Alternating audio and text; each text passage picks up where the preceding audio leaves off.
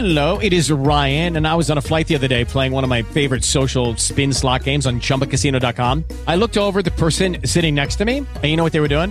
They were also playing Chumba Casino. Coincidence? I think not. Everybody's loving having fun with it. Chumba Casino's home to hundreds of casino-style games that you can play for free anytime, anywhere, even at 30,000 feet. So sign up now at ChumbaCasino.com to claim your free welcome bonus. That's ChumbaCasino.com and live the Chumba life. No purchase necessary. VGW. Void where prohibited by law. See terms and conditions. 18 plus. Blog Talk Radio.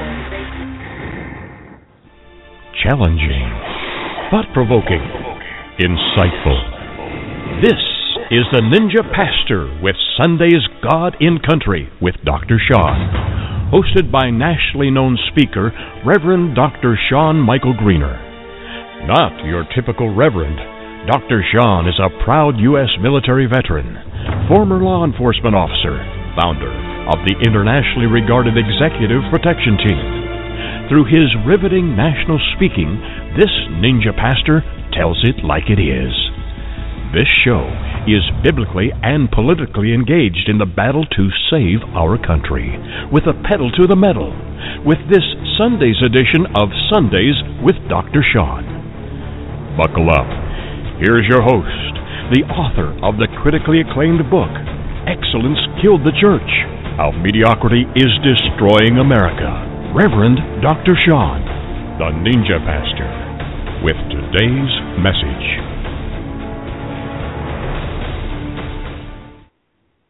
Welcome, listeners, just joining us across the country with using the miracle of the Internet. You just missed a great meal and laughter that we usually share from 5 to 5:30 here in Newark, Delaware. We thank the Fields for their wonderful hospitality today. Come on and join us if you're in the Delaware, Maryland, New Jersey, Pennsylvania, and D.C. area. We have people that have come from all of those areas. And we're blazing a trail of both old and new styles of study and worship here in Adonai Elohim and his son Yeshua Hamashiach. I will say this, we are decidedly politically incorrect, and we cut it straight, we go straight to the point. We are unmistakably pro-Israel, and we make no apology for being pro-Israel and pro-America. I am the Black Robe Regiment. You'll notice that to the extent possible, we use the appropriate and accurate Hebrew words for the characters and the places in Scripture, and I'm not pretending to be Jewish, although I would be proud to be Jewish. Remember, the pens of the Bible are being held by predominantly Hebrew people, teaching us through their shared struggle and their experiences of faith. The Hebrew people are the origin of our faith. We are not their origin, they are ours. We are not their origin or even the perfecter of their faith. They are our origin, and Yeshua is the perfecter of our faith. Yeshua is the Hebrew name for the Lord. It means Yahweh, the Lord is salvation. The English spelling of Yeshua is Joshua. However, when translated from Hebrew in the Greek language, the name Yeshua becomes Iesus. The English spelling for Iesus is Jesus. It's like the game of telephone played over about 2,000 years, and I chose to cut out the middleman and the thousands of years and just call him by his original and actual name, Yeshua. Please, while you have the chance, follow me on Twitter at The Ninja Pastor and subscribe here at blogtalkradio.com/The Ninja Pastor. And if you use Facebook, go to facebook.com/God and Country Radio and click on the little sign-up thing there, and that'll get you all set up. And there's a bunch of free messages and talks on theninjapastor.com. And remember, the chat room is open. Today I probably won't be able to respond to your questions on chat, but if I can answer them, if I can read them during the message, I'll answer them as best I can. And I'm excited to have a special guest listening with us today, Andrea Shea King. She is on her balcony soaking in the sun down there in Florida. We're so glad to have you.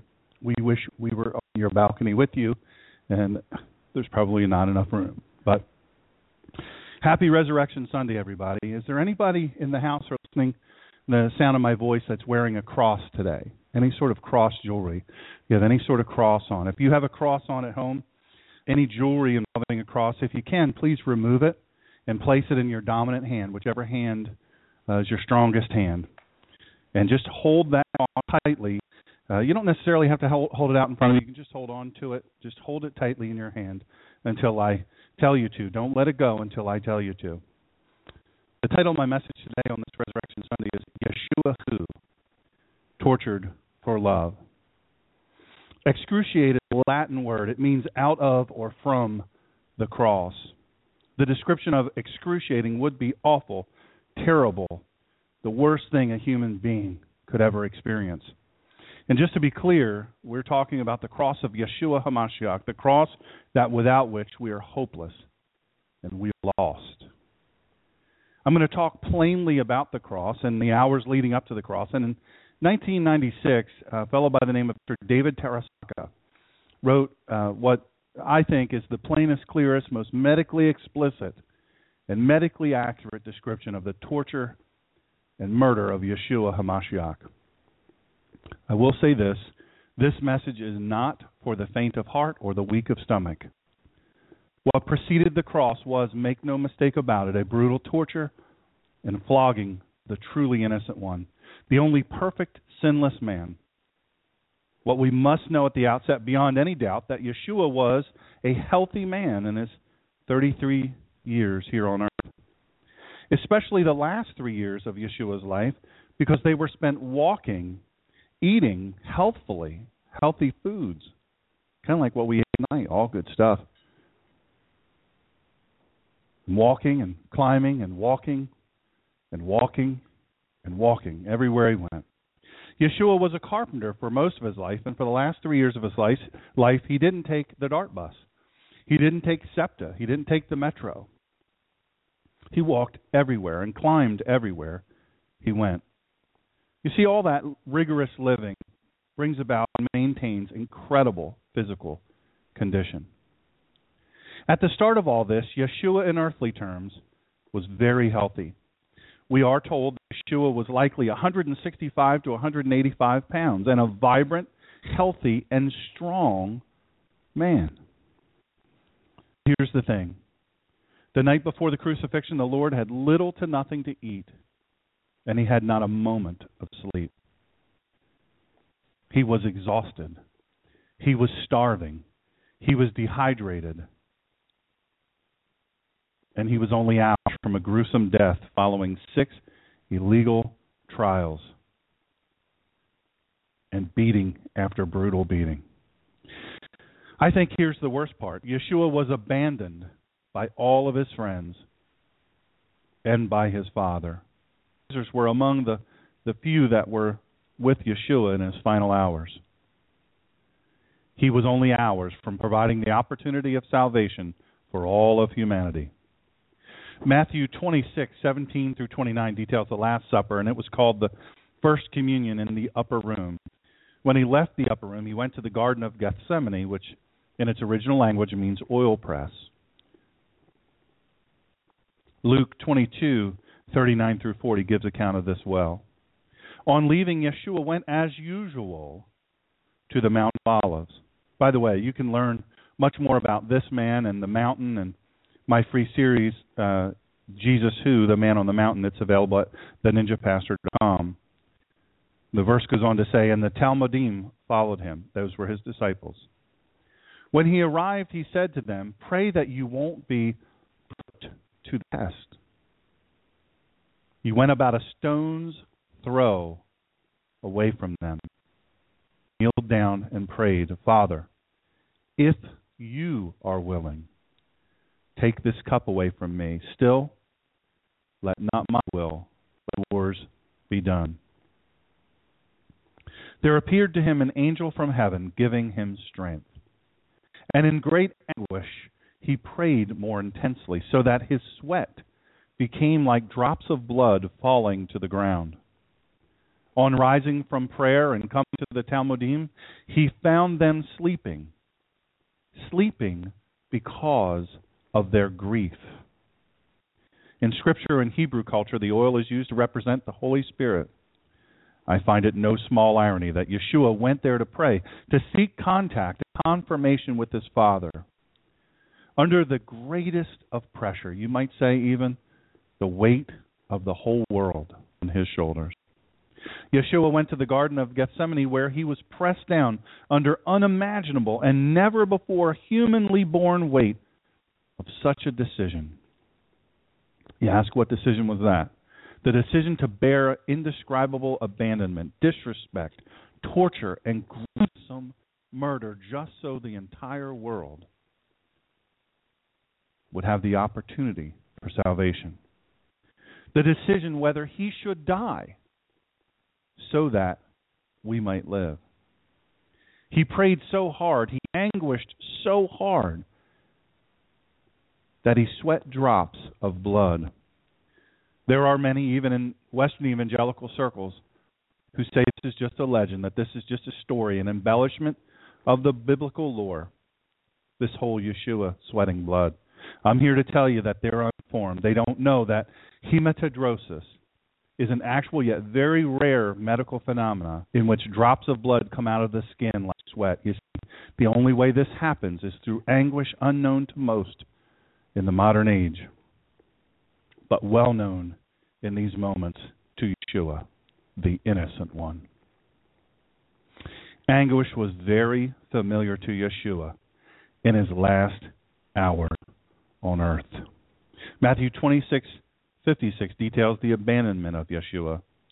But all this has happened so that what the prophets wrote would be fulfilled. Then the Talmudim all deserted him and ran away. It's interesting to me that Yeshua spent nearly every moment walking, preaching, healing, eating, teaching, and laughing with these people. Everything he did with these people for 3 years. And no one was by his side in his most vulnerable and lonely time. It is the epitome of anguish that Yeshua was experiencing, and he was experiencing all of this all alone. The prophetic Psalm 22:11 foretells, "Do not be far from me, for trouble is near, and there is no one to help." He was betrayed by Judas and arrested by the temple high priest. His closest friends for 3 years, now nowhere to be found. Yeshua was alone. John 18:12 speaks of Yeshua being taken into custody and bound. So the detachment of Roman soldiers and their captain, together with the temple guard of the Judeans, arrested Yeshua, tied him up. I'll go ahead and read the rest of it just so you can have context. And took him first to Anan, the father-in-law of Caiaphas, who was Kohen Gadol that fateful year. He was in charge. He was the big Mahath. It was Caiaphas who advised the Judeans that it would be good for one man to die on behalf of the people. Shimon Kepha and another Talmud followed Yeshua. The second Talmud was known to the Kohen Gadol, and he went with Yeshua to the courtyard of Kohen Gadol. Ironically, this was very near to the upper room where the first communion, known to us as the Last Supper, had just been observed the very first time. Near the very same place where Yeshua would be with his friends, human and whole, the beginning of his condemnation. I mentioned in previous messages in my Yeshua Who series that all the 6 trials of Yeshua were all illegal. Every one was illegal. There were many rules, very strict rules, which govern such things in the Hebrew community. And again, you can download that whole series. It's free. It doesn't cost you a penny at www.theninjapastor.com. Number 1, trials could only occur at regular meeting places of the Sanhedrin, not where the Sanhedrin lived. Trials could not occur on the Sabbath or on high holy days or on feast days or at night. This was at night. This was during the nighttime that Yeshua was apprehended and tried at night. Number 3, a guilty verdict could not be rendered the day following the trial. No one, this is number 4, could be put to death without witnesses, and all those witnesses must agree. Well, there weren't any witnesses, and even the no witnesses didn't even agree. This is number 5, under law, the Sanhedrin could not pronounce the death penalty. They didn't have the authority, yet they did it anyway. 19:28-32, they led Yeshua from Caiaphas to the governor's headquarters. By now it was early morning. They did not enter the headquarters building because they didn't want to become ritually defiled and thus unable to eat the Pesach meal, which is, of course, Passover. So Pilate went outside to them and said, "What charge are you bringing against this man?" They answered, "If he hadn't done something wrong, we wouldn't have brought him to you." Pilate said to them, "You take him and judge him according to your own law." The Judeans replied, "We don't have the legal power to put anyone to death." This was so that what Yeshua had said about how he was going to die might be fulfilled. Mark 15, 1 through 16 shed some light.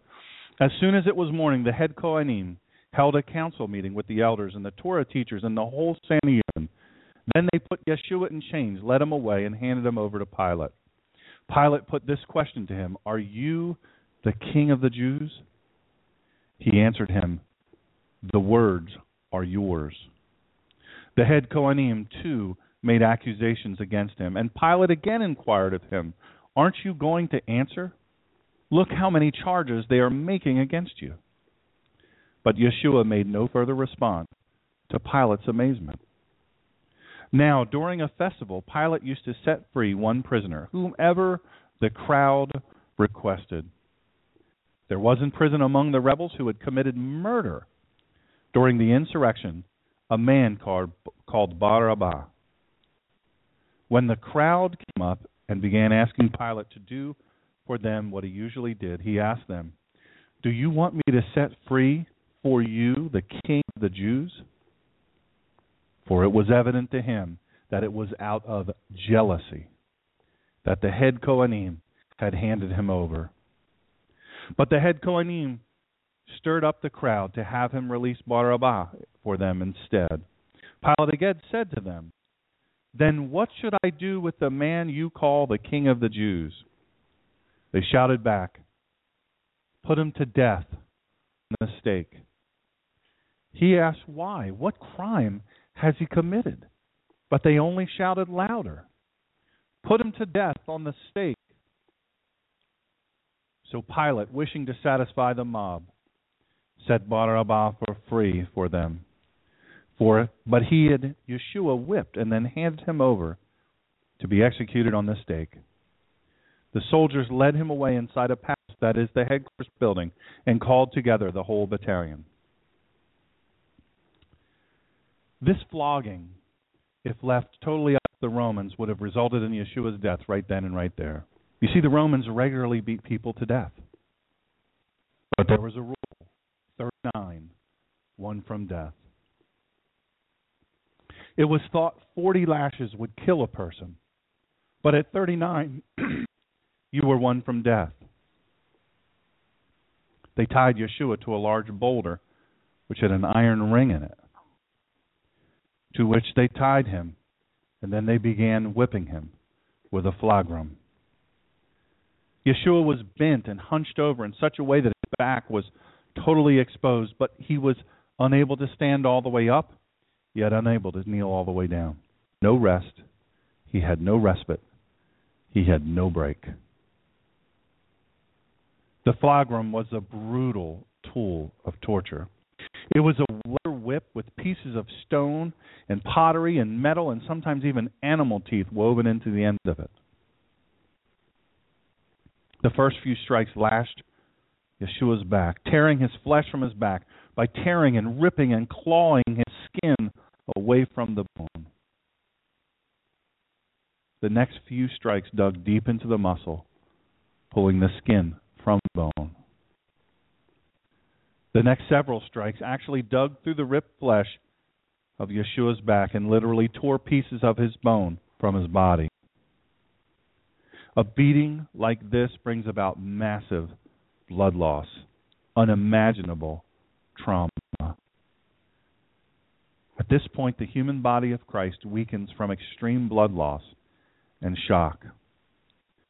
Most people would die at this point, but not Yeshua. Why didn't he die? Because he had a cross to bear. Because he hadn't yet finished the Father's mission.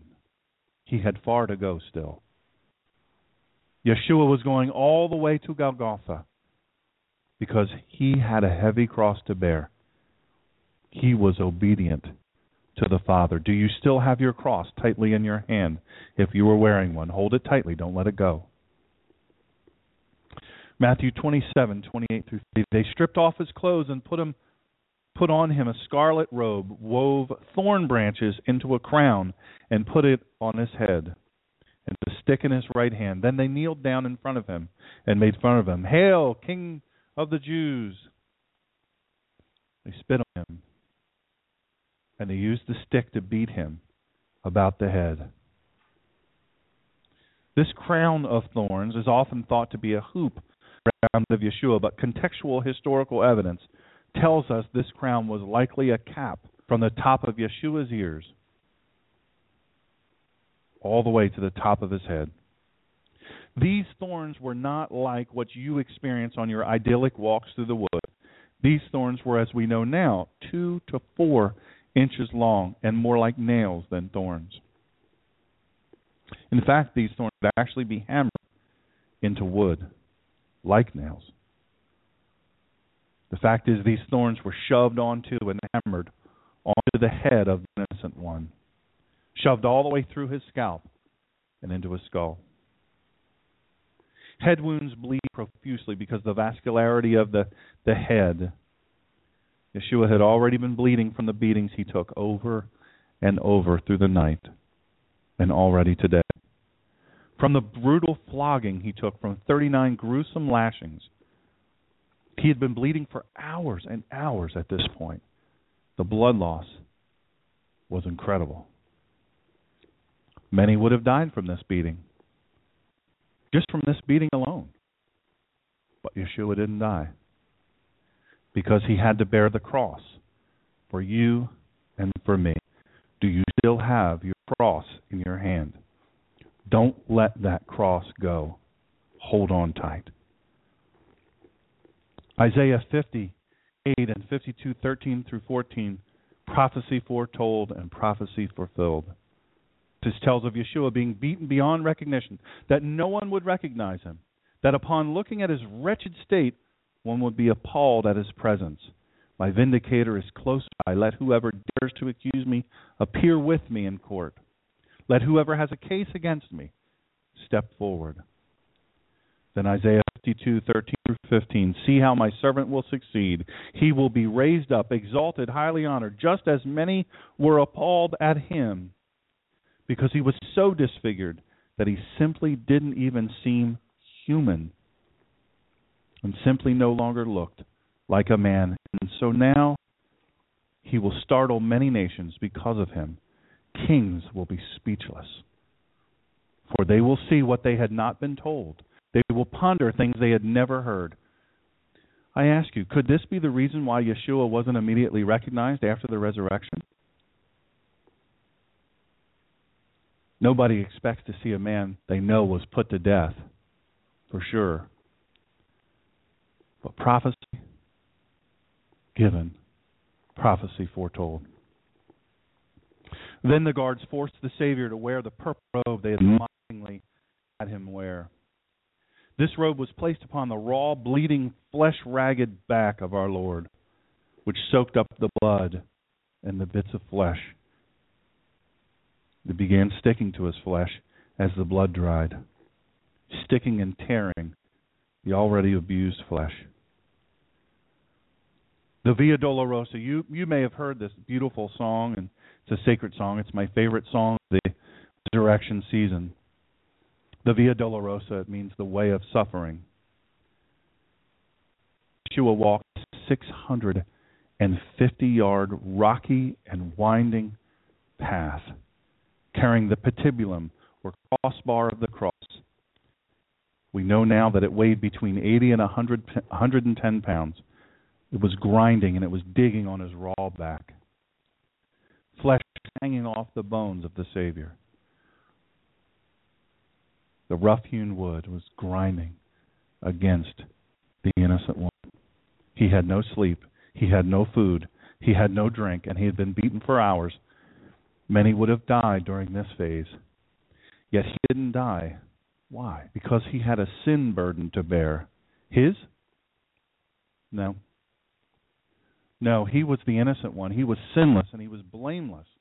He was spotless. His burden he chose to carry that day was all ours. For all of mankind's burdens, all of mankind's hurts, habits, hang-ups, at that point in time in history were draped upon this innocent man's shoulders. Yet he didn't quit. Yeshua didn't quit. He didn't lay his burden down. Do you still have your cross in your hand? Don't let it drop.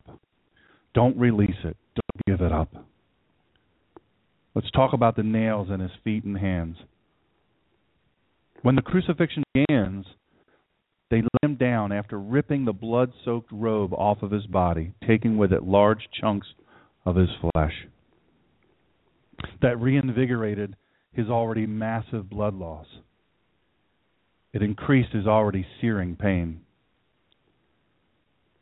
You see, it is tantamount to having a massive surgery and waiting for the bandages with the soaked-up blood of the innocent one, waiting for them to soak up all that blood. And then, right as it was getting ready to dry, rip it from his skin. Imagine them being ripped ruthlessly from your own flesh. This is what they did to Yeshua. When they laid him down on the ground to nail his feet and hands, they really pushed him down. Not gently, but rudely, disrespectfully, violently. Remember what I said, the weight of the crossbar or patibulum is 80 to 110 pounds. It slammed to the dirt, taking with it the Lamb of God. Slamming to an abrupt stop the body of our Lord, injuries already sustained, made in an instant significantly worse. They nailed feet and hands. These nails were really spikes. They were 6 to 7 inches long. Many of us have been told that they nailed his feet and hands, but that simply isn't quite accurate. In reality, they hammered these huge iron spikes through his wrist, each one requiring 3 to 4 hard strikes from the ruthless Roman soldiers. Bang! Bang! Bang! Splitting between the bones of the wrist, the spike separates and severs critical veins and arteries, tearing the sinew of the master's wrists. The bones of our hands could never sustain the weight of a person's body. I want you to press against the spot on your wrist right now. Just press hard, right below your hand, the heel of your hand, right in your wrist. I want you to press as hard as you can stand. And even with just your thumb, that's not at all comfortable. Imagine a spike being driven through that very same spot. Then they took his feet, one across the other, instep over instep.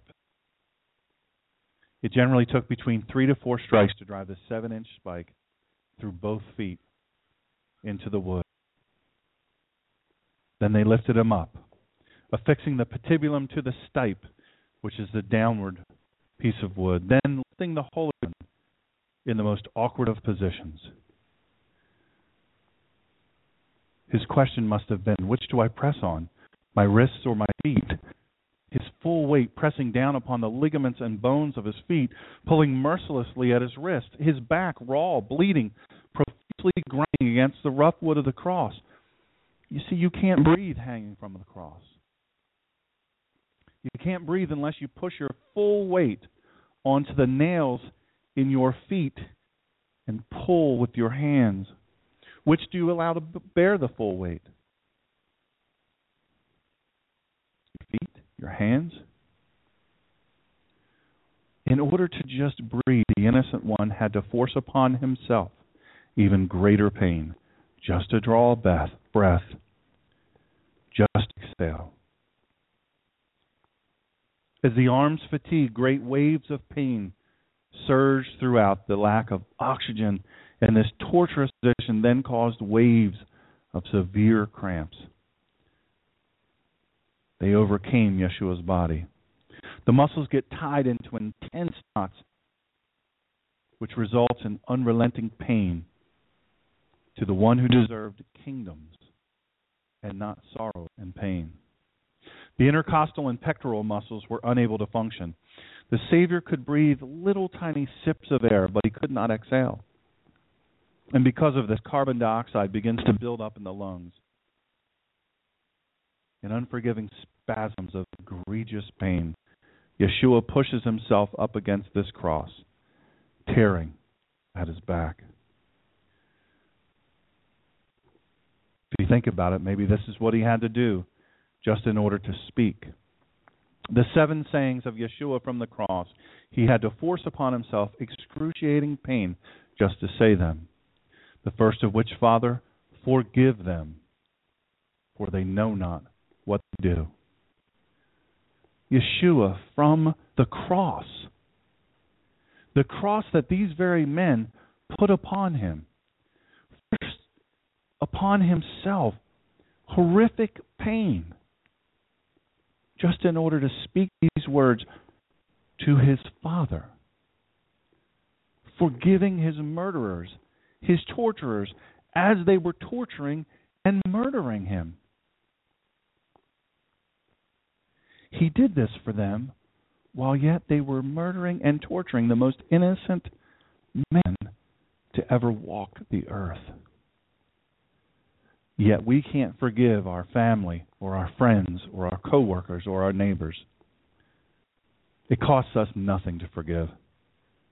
Yet it cost Yeshua everything to forgive those who are actually committing the murder of the Savior. Yet we don't forgive. The second to the penitent thief said this, Father, remember me when you come to your kingdom. Yeshua, pushing against the nails in his feet and wrists, grinding flesh from his torn flesh on his back, he said this, today you will be with me in paradise. The other belligerent thief, all he did was hurl profanity and insults at Christ. Yet the other, and make no mistake about it, he was also a deserving prisoner.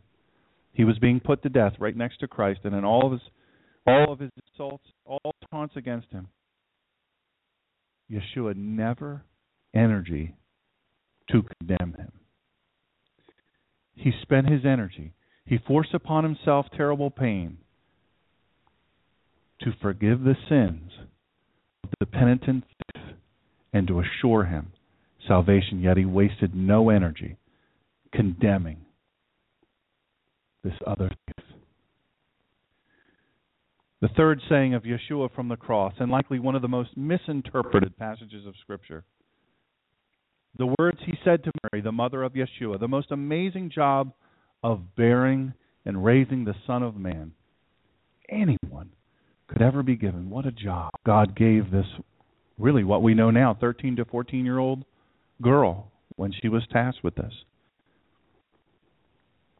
Yeshua said on her behalf and to her, John, given a great duty and responsibility in what we now know is likely in his adolescence, what he said was, Behold thy mother.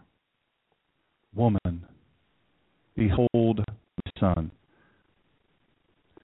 The actual word that he uttered was, in the English language we hear woman and we think, woman?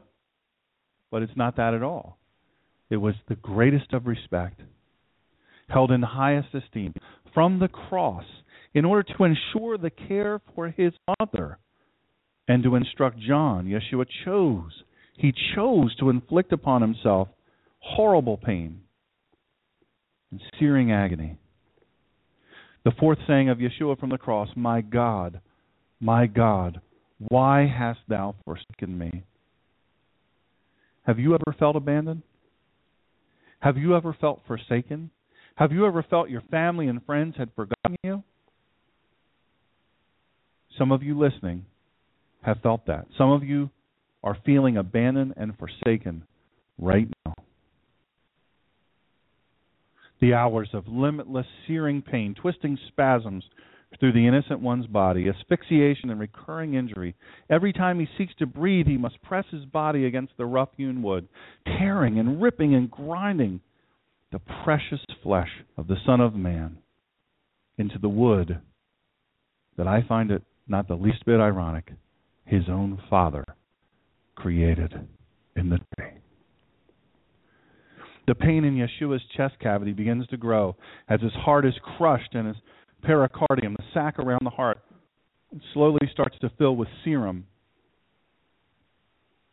and compresses the serum. It's like a waxy byproduct. It compresses the perfect, sinless heart of the Savior to the extent that his circulation will begin signaling the near end. Yeshua's heart is struggling to pump his ever-thickening blood to his extremities and to his organs. They are leaving his body at an unsustainable rate now. Psalm 22:14 foretold this phenomena. I am poured out like water. All my bones are out of joint. My heart has become like wax. It melts inside me. His tortured lungs, they're making frantic efforts now just to take in tiny sips of air.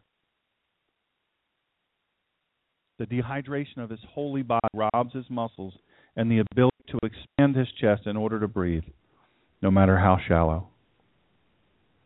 It won't be long now. It won't be long for the innocent one now. Yeshua says, now barely a whisper, I thirst. My mouth is as dry as a fragment of a pot. My tongue sticks to my palate. Lay me down in the dust of death. A sponge soaked in Pascha, which is a cheap Roman wine the soldiers would keep with them, was put on a stick and it was held up to this gossipless, lieless, sinless mouth. And from what we know of Scripture, he doesn't drink of it. In extremis is a medical term that means the condition being very near imminent death. At this point, the Son of Man was in fact an extremist. Make no mistake about it, Yeshua felt the chilling winds of death clutching his body. Because of that very fact, he utters his next words from the cross, shrinking sips of air, which were only brought about by his forcing upon himself ever greater pain. He presses against the nails with his feet. He pulls against the nails with his wrists. He grinds his back up against that cross, pushing himself up enough to say, it is finished. In the Hebrew, words were actually, it is accomplished. You'll notice Yeshua did not say, my life is finished, it's over. Not, I can't take anymore. Not, I quit this worthless mission. Yeshua did not say, these people I'm being murdered and tortured for are not worth one more minute of my pain, not worth one more minute of my suffering. He didn't say any of those things. Those of you who are wearing crosses, those of you now holding crosses in your hands, you can lay them down. You can lay them down now. You can finally lay down that nearly weightless cross. You can lay it down now because Yeshua bore all the weight of the real cross. Yeshua bore all the weight of the sins of the world, all on his own sinless shoulders. And the mission of atonement is now complete. Why? Yeshua came here in the first place, lived 33 sinless years, one last surge of strength, pressing his torn feet against the nails, dragging at his raw back against the timbers, pulling his wrist down upon the nails. He says, Father, into thy hands I commit my spirit. His heart could no longer pump. His heart was broken. It was broken for me, and it was broken for you. His lungs could no longer take in air. Crucial fracture is what the Romans did to hasten death. What they would do is they would use a pole, and they would reach up and they would break the legs of those on the cross so that they could no longer push themselves up. Just within moments, you succumb. This was done to speed up the dying process. They broke the legs of the penitent thief. They broke the legs of the arrogant thief. But when it came to Yeshua, they didn't have to break his legs because he was already dead.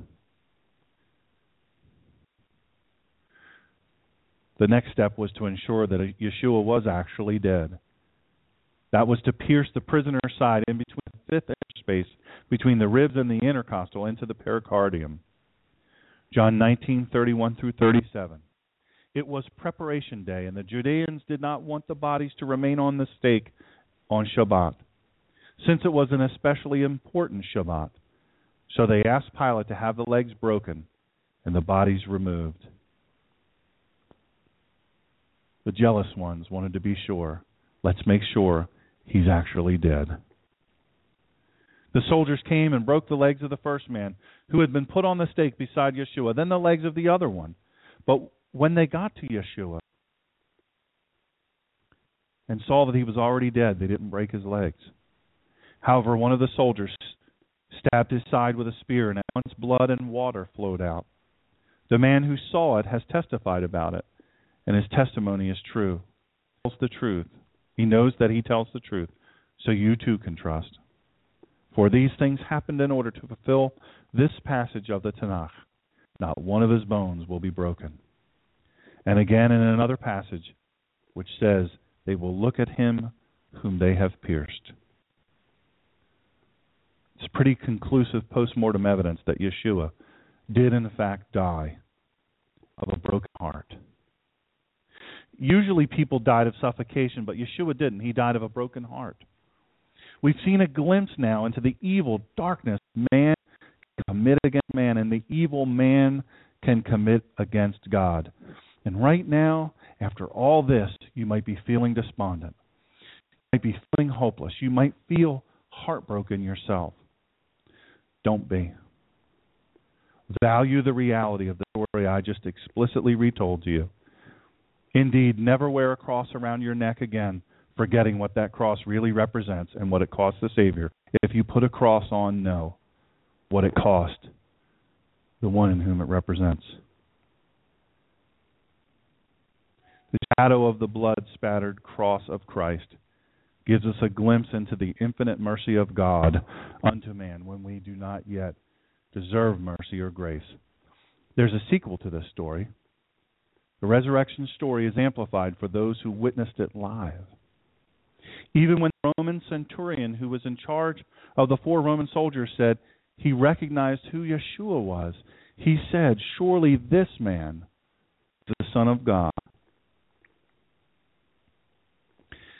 You see, even if this was all about just providing the foundation of salvation, provision of our redemption, that would be enough. But this wasn't just about providing a means by which we could live with him in heaven forever.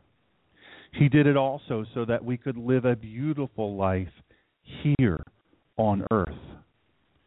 I don't mean a trouble-free life. I mean a beautifully lived life. Yeshua wasn't tricked into the cross. He wasn't fooled into the cross. No. He went willingly, bravely, and determined. You understand, Christians were never promised happiness. We were never promised happiness. Man, if you raise your hand, you pray this prayer, you're going to be happy the rest of your life. No, we were promised joy. There are many here and within the sound of my voice on the internet that are dealing with daily, moment-by-moment weight that many would have crumbled under by now. Your life may be riddled with loss, with sorrow, with grief, with pain, betrayal, and such struggle. And for you, it's so difficult to imagine the worldly notion of happiness when you are so heavily burdened. You see, I know this firsthand. I don't mean to minimize the challenges that many of you physically, emotionally, spiritually, maritally face. All these hurts, habits, and hang-ups, all of these pains, all of these sorrow, all of this grief, all of these burdens, they're real. Let me ask you this. Did Christ give his life on the cross for you to surrender to the world rather than surrender all to Christ? Did Christ surrender his life after gruesome beatings and be spit on to have his flesh torn from his body just so you could live life in the darkness of this world while in this world? Did Christ give all he was and is for you to live hopelessly, aimlessly, sadly, without victory while you're here on this planet? I'll answer for myself. You can answer for yourself. The answer for me is no. If you still believe that you're doomed to live that kind of life in the shadow of the empty cross, then you miss the major point of this whole story. You that know me well, both here and on the internet, many of you know me very well, know that I've made many mistakes in my life, horrendous mistakes. But I'm here to tell you, after many things have tried to take my life from me, I finally got it. And the it that I got was that God gave me a tendency toward the positive, toward joy, despite the circumstances in my life. On April 12, 2012, just 6 days from now, it'll be 3 years since I was struck head-on, 92 miles per hour versus 51 miles per hour. I went from 51 miles per hour to 0 in just 7 feet. While I was trapped in the vehicle, after having bent the steering wheel with my shattered, bloody mouth, struggling to breathe, I remember the joy of thankfulness, the joy of life, no matter how short, no matter how challenging. My 6'3" body, trapped in just 8 inches of space, feeling the heat of the flames of the vehicle that struck me just 7 feet away from my door. I was waiting to either die or be cut from the vehicle. I remembered the words of Heschel. Something sacred hangs in the balance of every moment. I remembered the sacrifice of Christ on my behalf.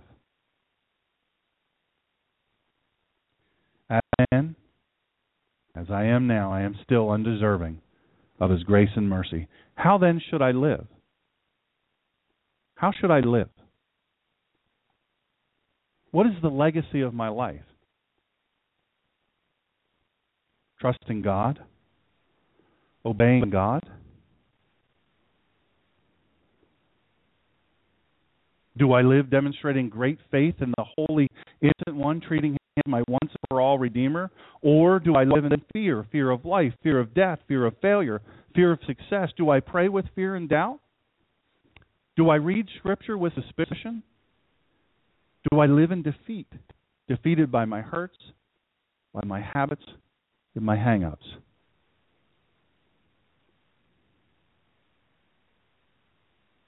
Yeshua, on the cross that day, he was tortured, he was murdered in a most gruesome manner.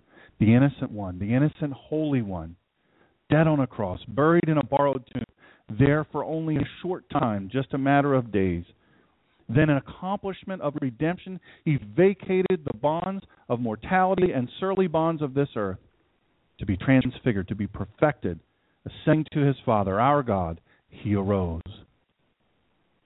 He died and he rose again for the forgiveness of our sins. Yes, indeed he did. Jesus paid it all, and all to him I owe. However, it isn't all he died and rose for. No, he died to give us life more abundant and free. But I ask you, do you live abundantly? Do you live with joy? Do you live as though every moment is sacred? My friends, there is more, much, much more to living, truly living in Christ, than just accepting Him as Savior. Do you live like it? Do you live like you've been saved? Our moments are numbered. Our days are numbered. Our seconds are numbered. One day our dash will close, and what will our dash, which is the time between our birth date and the date of our death, what will that dash say about our true faith in Christ and His sacrifice for us? Only you can make your dash a dash of victory. God did all of His work already. The remaining prophecy yet to be fulfilled is the return of Yeshua Hamashiach, and that will come in a split second, which we don't, any of us, know. Are you ready? Isn't it time you laid your cross down? Isn't it time you surrendered your all? Okay, round two. Name something that's not boring. A laundry? Ooh, a book club. Computer solitaire, huh? Ah, oh, sorry, we were looking for Chumba Casino. That's right, ChumbaCasino.com has over 100 casino-style games. Join today and play for free for your chance to redeem some serious prizes. ChumbaCasino.com. No purchase necessary. Void where prohibited by law. 18 plus terms and conditions apply. See website for details. Don't you love an extra $100 in your pocket? Have a TurboTax expert file your taxes for you by March 31st to get $100 back instantly. Because no matter what moves you made last year, TurboTax makes them count. That means getting $100 back and 100% accurate taxes, only from Intuit TurboTax. Must file by 3/31. Credit only applicable to federal filing fees with TurboTax full service. Offer can be modified or terminated at any time.